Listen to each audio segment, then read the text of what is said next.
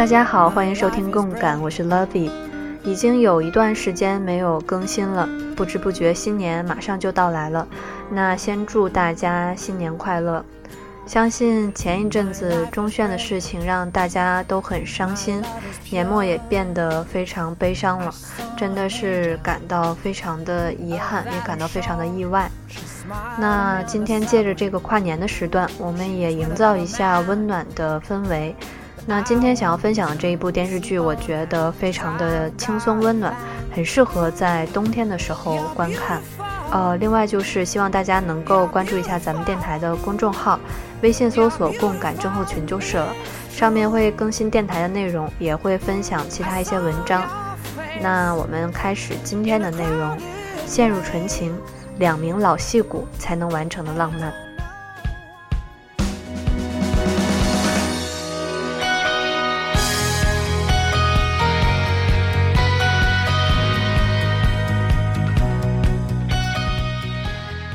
陷入纯情是韩国 JTBC 电视台在2015年4月起开始播出的金土剧，它的导演是池英洙，它的编剧叫做柳熙京，它的主演是郑清浩、金素妍和尹贤敏等人。那说到金土剧的话，我们之前其实在说 TVN 的时候说过，金土剧最初就是 TVN 这一个有线台所找出的一个特色的市场。它在无线台不播出电视剧的星期五和不播出什么好剧的星期六这两个时间结合起来，组成了金土剧的一个播放时间。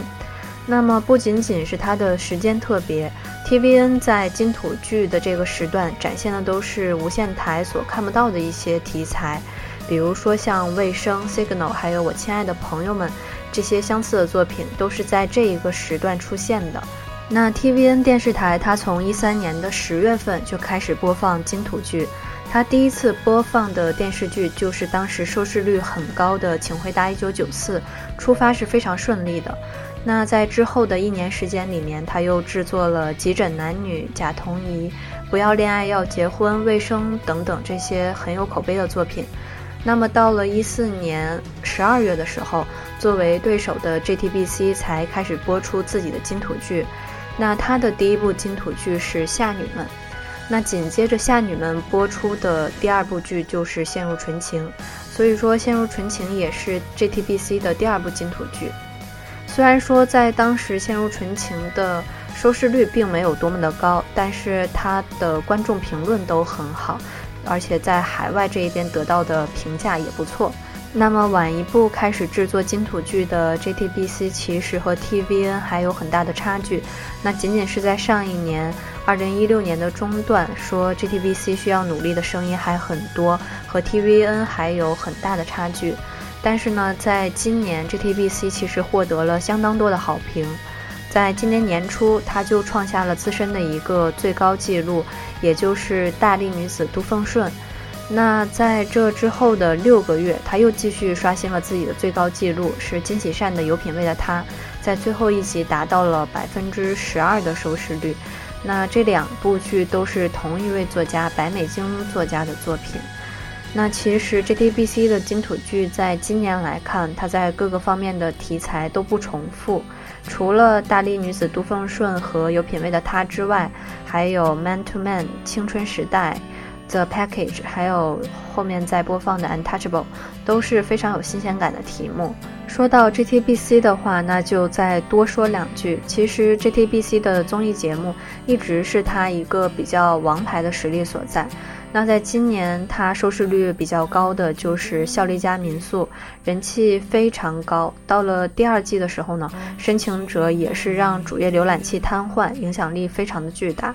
那除了这一部综艺之外呢，像请给一顿饭瘦、认识的哥哥、拜托了冰箱等等，它这些原有的固定综艺也保持着一个比较稳定的成绩。那除了这一些节目之外呢，还有鬼怪夜市、我的外国朋友、一帮人等等，这些新鲜的尝试也得到了观众们的好评。那我今年看的最多的一个综艺节目就是认识的哥哥了，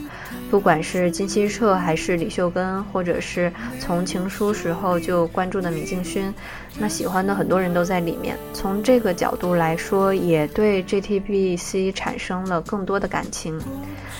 那说到金土剧又说到 JTBC 就有一点说多了，那我们现在回到这部剧的话，那这一部剧的它的名字叫做《陷入纯情》，女主角的名字就叫做金纯情 Kim Sun Jung， 明显就是一个爱情剧了。那男一号呢是郑京浩扮演的，他演了一个霸道总裁，大家都很熟悉的郑京浩，也就是少女时代秀英的男朋友，是一个很不错的演员。那女一号是金素妍，演技经验非常丰富的演员，她在这里面演了一个秘书的角色金纯情。那男二号呢，他在戏里是一个年轻有为的法务组长，也和纯情一起长大，是一个从小就非常喜欢纯情的人。那另外一个重要角色呢，就是女主角之前的男友，是由演员清谷进酒扮演的。那现在他已经因为《太阳的后裔》走红了，在那个时候就应该还在奋斗期吧。在剧中他饰演了一名刑警，不过很早就去世下线了。在男一号身边呢，还有一个小秘书，是由李时妍这个演员扮演的，他也就是1997里面方圣才的扮演者。在剧中呢是一个非常可爱的角色，和男主角两个人在一起有很多非常好笑的化学反应。那么这一部剧大致的剧情就是说呢，从一开始纯情被这个进酒所扮演的青梅竹马的男友求婚了，感情非常好，工作或者是情感都很顺利的这个时候呢，他所在的公司出现了一个不合格原料事故。那么郑京浩所扮演的一个非常冷酷的投资顾问，就在这一个时候呢，要收购了纯情所在这家公司。那他背后还有一个隐情，说的就是实际上这是一场复仇。这家公司的会长，也就是男主的叔叔，在当年背叛了男主的父亲，并将男主一家逐出了公司。那这就是他霸道总裁复仇的设定了。那复仇刚刚展开不久呢，男主又得知自己只能活1个月了，他从小就心脏不行，所以说时间非常紧张。那这又是绝症梗。那到了第2集呢，进酒所饰演的男友就被不明车辆撞死了，又是一个车祸梗。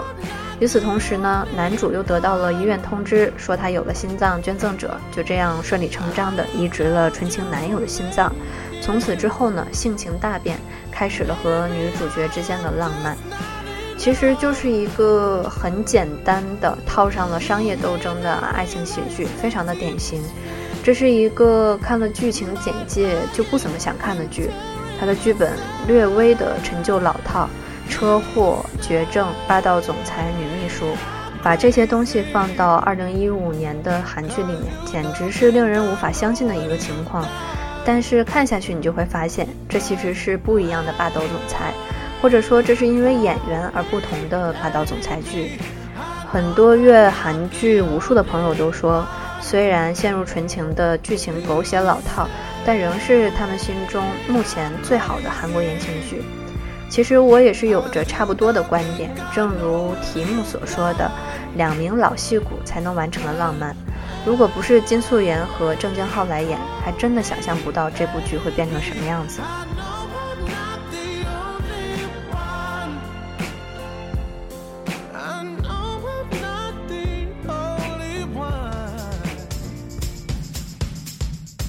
我们先来看一看她早逝的前男友，也就是进酒所饰演的这一名刑警马东旭。其实他是一个善良、有人情味、开朗、活泼，对待工作的时候呢特别积极，是一个绝对的好男人。他对感情的态度其实就是非常纯情的，傻呵呵的，没心没肺，又非常的勇敢。那我们现在听的这个音乐呢，就是属于这一个刑警角色的，能感受到那种充满了活力，还有刑警的那一种一往无前。那金九把这一个活泼可爱又深情的角色演绎得很好，每天咬着棒棒糖，说方言也是非常大的魅力，永远对纯情说着乌里亚嘎西，这样的爱情傻瓜让人感到非常的温暖。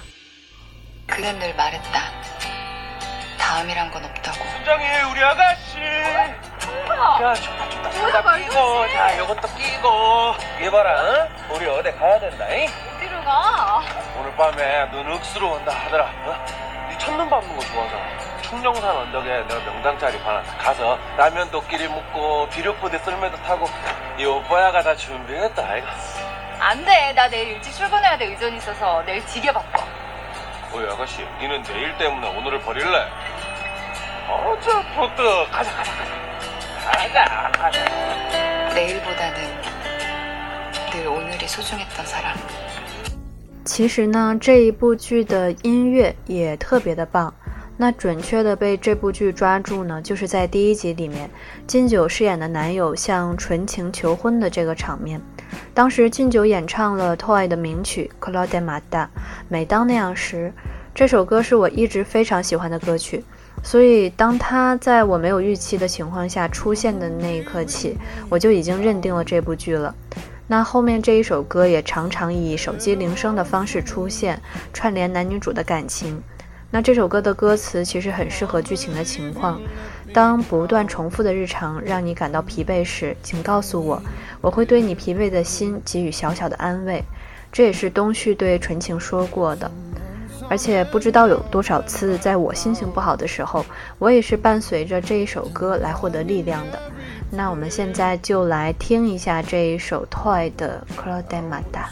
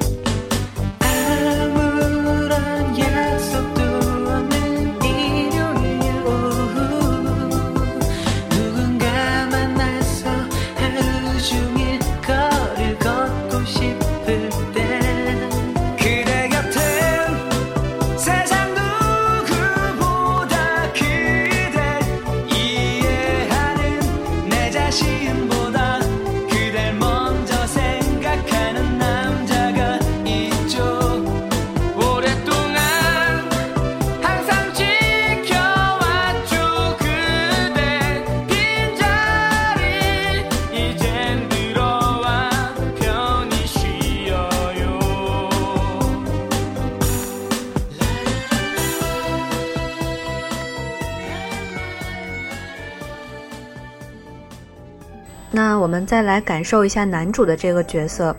他本来是一个背负血海深仇的非常冷血的收购者，没有良心的资本主义怪物。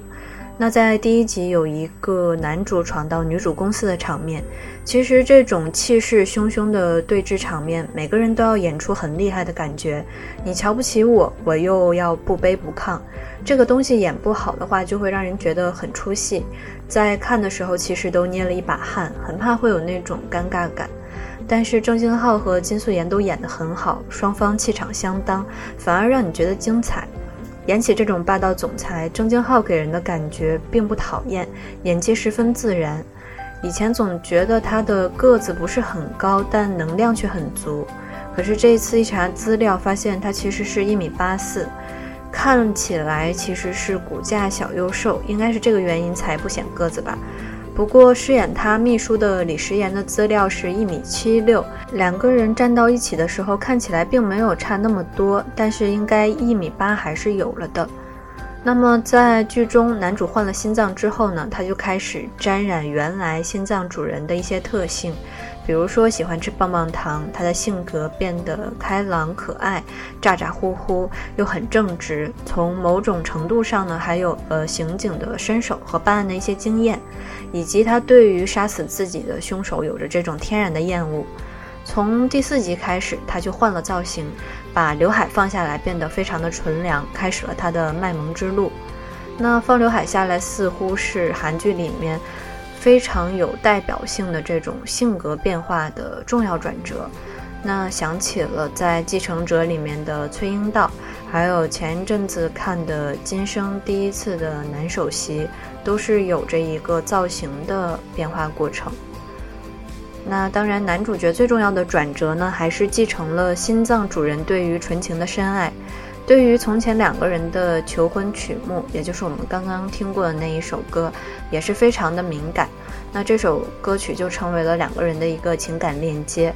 包括他也继承了之前东旭对于纯情的一些相处的小习惯，比如说摸鼻尖什么的。那本来是一个在巨大的仇恨中成长的性情暴虐的人，在换了心脏之后呢，他就拥有了温暖而且正直的人格，而且会控制不住的去喜欢纯情。人们都很喜欢去看这一种命中注定的东西，没来由的喜爱什么的，特别符合大众对于一往情深的幻想。那男主角在这部戏里面受大家欢迎，除了他明显的帅气之外，就是一些卖萌的表现了。郑敬浩和李时妍扮演的小秘书，这两个人在一起的时候呢，一咋呼起来那叫一个天作之合，小秘书不情愿又默默抵抗的样子特别有意思。那大家可以去看一下李时妍参与的综艺《我独自生活》，剧中的男2号是演员尹贤敏扮演的，这个演员曾经是一名职业棒球运动员，和郑敬浩是非常好的朋友，也一起演了一些作品，但是从一些节目里看呢，他不是很刷我好感的一个人。那么他在剧中扮演的角色其实就是一个反派，从小努力读书，接受公司的培养，成为了法务组长。虽然年轻有为，但是他因为自己出身贫寒，所以不受到大家的尊重。表面上是一个非常温和的人，实际上是有很大的野心，做事的手段也很狠毒，非常的要强。那他从小就很喜欢纯情，但是因为自卑就没能好好的表白，所以只能成为了好朋友。那最终又因为自己的野心害死了纯情的男友，后面又和男主角站到了对立面。其实从多种方面来看，他就是一个悲情人物。那喜欢纯情的这三个人呢，马东旭其实是非常阳光的，作为刑警他一直是国家公检法机构的代言，家境其实也算不错，一直是顺风顺水，所以这一个人还是比较自信的，百无禁忌，所以他才能在很早的时候就毫无顾忌地向纯情表白。实际上呢，他是一个长不大的男孩的性格，负气闯祸的情况常常有。虽然他很爱纯情，但是在爱情中他并不算是一个成熟的人。那男2号呢，在这三个人里面他的起点最低，那其实他是最早见到人世的无情的，所以他也最早熟。自小他因为自卑而不敢表白，自小他看着自己的父亲对人卑躬屈膝，那在成长的过程中呢，也一直被人瞧不起。长大了，终于成为了一个法务组长的时候，还要被人叫做是奴才。其实他的自卑是不可避免的。那另一方面，他对于事业的野心也没有办法放弃，在苦心经营的事业还有他自己喜欢的女人之间，可能最终他还是会选择事业这一方。那我们的男主角呢，从前是在仇恨中成长的精英，移植心脏之后呢，变得温暖，变得更爱纯情。在守护纯情这一方面上，他明显比死去的东旭更加高明，因为他的思维更加的缜密，在处理事情的时候呢，显然更加理智，而且他的自省能力很强，无数次的能够根据情况去改变自己。所以说不管他是不是主角，这应该都是一个更好的选择。那最后说女主角金纯情，她的名字其实就代表了美好，而她自身也是一个承载了美好长大的人，受到喜爱其实是一个顺理成章的事情。金纯情这一个角色呢，是一个不卑不亢的秘书，并非是霸道总裁身边不带脑子的女主，而是遇事先用智商解决，非常有工作专业度的秘书。那这一个人设定也是让这一部剧不那么讨厌的一个因素。那而且金素妍也非常适合这样的一个角色，她的眼睛里呢总有那种特有的温柔，非常喜欢看她演绎这一种受到委屈之后还很坚强的充满勇气去面对的感觉。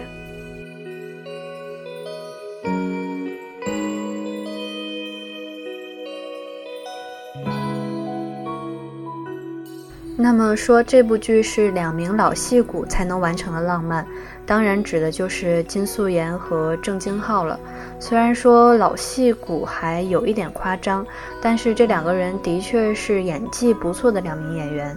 金素妍是80年出生，郑京浩是83年出生。那这2个人拍这个戏的时候都是30多岁了，而且都是演技经历丰富，演技得到了认证的人。那郑京浩的情况的话，大家都知道他是一个演艺世家，他的父亲是知名的 PD 郑以英。那拍这个戏的时候呢，他也30岁了，早已经服过了兵役，归来之后呢，也有过一些不错的这个作品，演技也受到了肯定，是一个未来发展会很好，但现阶段他需要一些口碑作品去更上一层楼的情况。那么在这一部浪漫喜剧中，他把男主角的很多情感演绎得非常有层次，让人物变得非常生动，这也是让这部戏更加高级的一个原因。那郑京浩曾经很努力地想要摆脱家世带来的影响，他也的确拥有了自己独立的力量，但是这样的一个出身还是对他有很多正面的影响。比如说他在演技训练上是收效很明显的，从他的进步速度来看，显然是没有走很多弯路，很有效率的去修习了自己的演技。而且呢，他对于自己的要求也比较高，你看他接戏的这种情况，显然是有着很明确的一个个人的考虑和计划的。那说到金素妍的话，熟悉的人就更多了，作为这种见证了韩剧历史的女演员，金素妍很早的就走红了，而她这一种早的走红的确是有原因的。她的长相非常端正，很适合去演绎职业女性，那笑容温暖，又很适合演这种纯良性格的人，适合爱情剧的安排。那金素妍在生活中其实也是生活的非常端正的那种人，对人非常有礼貌，甚至还有一些害羞，所以当你看到她在各种戏里面去演这样的情感的时候，还是很佩服她的专业程度的。多年这种韩剧的训练，让她只要到了镜头前就能够去展现很专业的一面，立刻进入状态，不管是表情还是吐字都特别的见功力。特别是她的台词，你看她的剧的时候，她的台词都讲得非常清晰，而且语速很快。我们可以听一下第1集的时候，当她跟男主角对峙的时候的一段发言。 어떻게 오셨습니까? 하이, 방금 연락 받았죠? 골드 파트너스에서 나왔어요? 먼저 방문증 확인 부탁드립니다. 장난해요?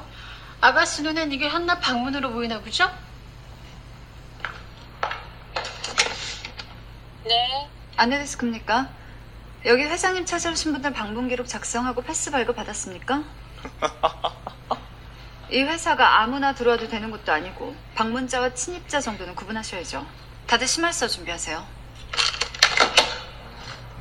비서 아가씨 참 겁이 없네. 너구나. 그 만만치 않다는 비서가. 저보다는 이 회사가 만만치 않은 곳이라서요. 그래서 혼자 뭐 하겠다는 건데? 여기 전화 주신 기록이 있네요. 죄송하지만 돌아가 주셔야겠습니다. 어? 최소 3일 전에 연락 주시고 일정 잡으신 후에 다시 방문해 주시죠. 멍청한 거야? 우리가 누군지 다시 얘기해줘? 당신들이 누구든 상관없습니다. 제 원칙은 선약 우선주의입니다. 노숙자라도 선약하신 분들은 보내드리지만 대통령이 와도 선약이 없으면 못 보내드립니다. 이 아가씨 얘기가 안 통하네. 그냥 들어가.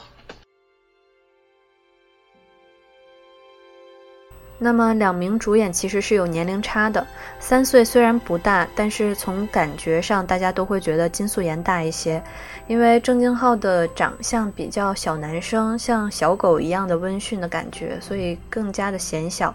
其实并不是说金素妍的年纪有多么大，更多的是因为她出道早，成名也早，的确是一个资历丰厚的大前辈，让人感觉是有年龄差异的。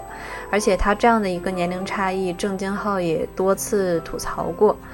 那说到郑敬浩的表演呢，其实他的表演让人们不太能感受到这种年龄感会造成的姐弟恋，能够一个人去 hold 住整个场面的这种能力，其实就是一个非常合格的主演男演员了。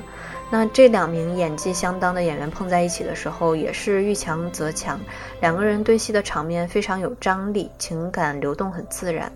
其实我也是在看了这两个人之后才特别相信 CP 感这个东西了，两个人莫名的相配，哪怕是他们什么都不干，就出现在一个画面，你都能感受到有大量的情感在涌动。那 CP 感这个东西真的是要认的，以至于后面我在看金素妍出演《我结》的时候呢，有一集陷入纯情剧组去参加，当时都还没能跳出这一对的 CP 感，导致了那一集呢我一直在找他们两个人的这个小互动。那其实这一部戏除了演员是一个成功因素，另外就是它很出色的音乐，其中有一首出现频率最高的配乐，也就是主题曲 Paradise， 只要一放出这首歌呢，就特别的渲染氛围，带动剧情，或者说是充满了希望，充满期待的感觉。那这一个同一旋律的歌曲其实还有2首，一首叫做心控，就是心动，是一个快板的变奏，那另外一首叫做向日葵，是慢板的，在不同的场景都有应用。那另外就是我记得在《水晶男孩无限挑战》回归的那一集里面，当他们游击演唱会揭开眼罩的时候，也用了这个电视剧当中的一个插曲，真的是特别让人感动，能够烘托出10几年的那一种想念的这种贴切感。另外呢，这一部《陷入纯情》是作家柳熙京的处女作，虽然说故事很老套，但是它节奏调整得非常好，严肃的剧情之后肯定有释放，很虐的地方呢也会添加有趣的成分，在普通的剧情中也穿插着非常搞笑的表演，像靳九、郑京浩还有李世妍都有着各自的卖萌演技。那么在这样的一种节奏调整下，整个剧情的推进就是非常有效率的，而且观众也不会感到很疲惫。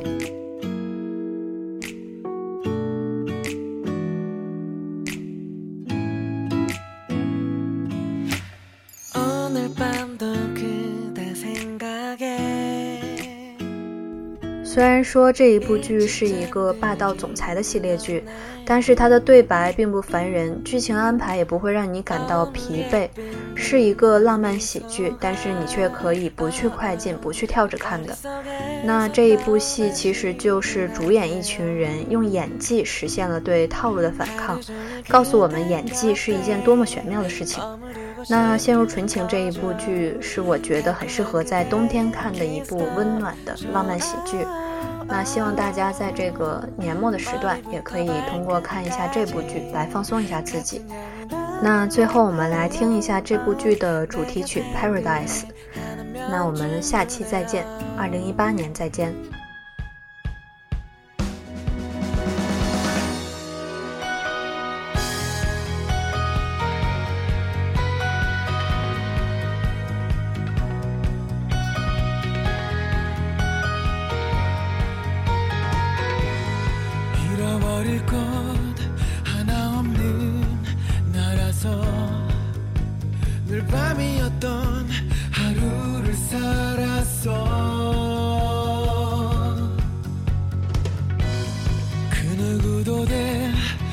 없던 태양이 바로 너였음을 이젠 믿을 수 있어.